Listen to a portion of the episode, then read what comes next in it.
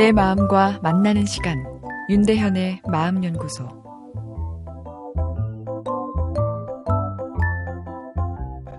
내가 착한 스트레스인 이 적정 스트레스 안에 있는지 어떻게 알 수 있을까요? 아, 스트레스 요인보단 그 반응을 한번 체크해 봐야 되는데요. 제가 10가지 에, 항목을 말씀드리겠습니다. 한번 체크해 보시죠. 1. 항상 급하다. 2. 각성 상태를 유지하기 위해 커피와 에너지 음료를 활용한다. 세 번째, 지나치게 완벽을 추구한다. 네 번째, 자기 비판적 성향이 강하다. 다섯 번째, 쉽게 화가 나거나 울적해지는 감정 변화가 심하다. 여섯 번째, 인생사를 심하게 생각한다. 일곱 번째, 자신의 감정을 부인해 남들이 내 마음을 알 수 없다.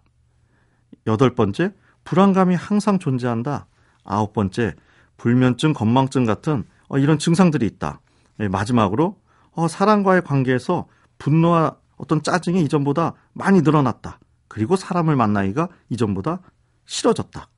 아, 이런 어, 위에 열거한 이 스트레스 반응 중세 가지 이상을 보이고 있다면 아, 내 뇌가 적정 스트레스 수준을 넘어선 스트레스 양이 누적됐다 볼 수 있는데요. 20세기 들어 아, 우리가 속한 사회 시스템은 인간의 잠재적 감성 에너지를 최대한 활용하는 데 집중했죠. 어, 경쟁 구도의 도입, 철저한 성과 평가 같은 걸로 이 스트레스를 어느 정도 유발해서 이 성과를 얻는 이 경영이 이루어졌는데 아, 문제는 그게 꼭 나쁜 건 아니지만 이게 너무 발달한 나머지 우리 감성이 너무 지쳐버리게 된 거죠. 그래서 이제는 쥐어 짜는 것만으로는 개인의 삶의 만족이나 어떤 성취도 이루기가 어렵게 되었는데요. 아, 사람의 뇌를 스마트폰에 비교하면 우리가 이렇게 논리적 언어를 이용해 삶을 조종해 나가는 이 부분이 이제 이성의 뇌는 아, 스마트폰의 본체에 해당하죠. 근데 반면에 우리 뇌에도 배터리, 건전지가 있죠. 그게 이제 감성 에너지에 해당하는데요.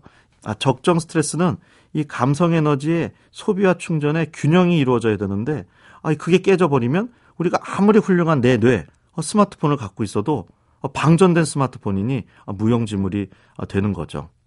앞에 열거한 여러 가지 과도한 스트레스 반응의 증상들은 내 뇌가 방전되었구나를 알리는 생체 신호들이죠. 감성은 논리적 언어를 쓰지 않기에 이렇게 증상을 통해서 자신의 상태를 알려주는 거죠.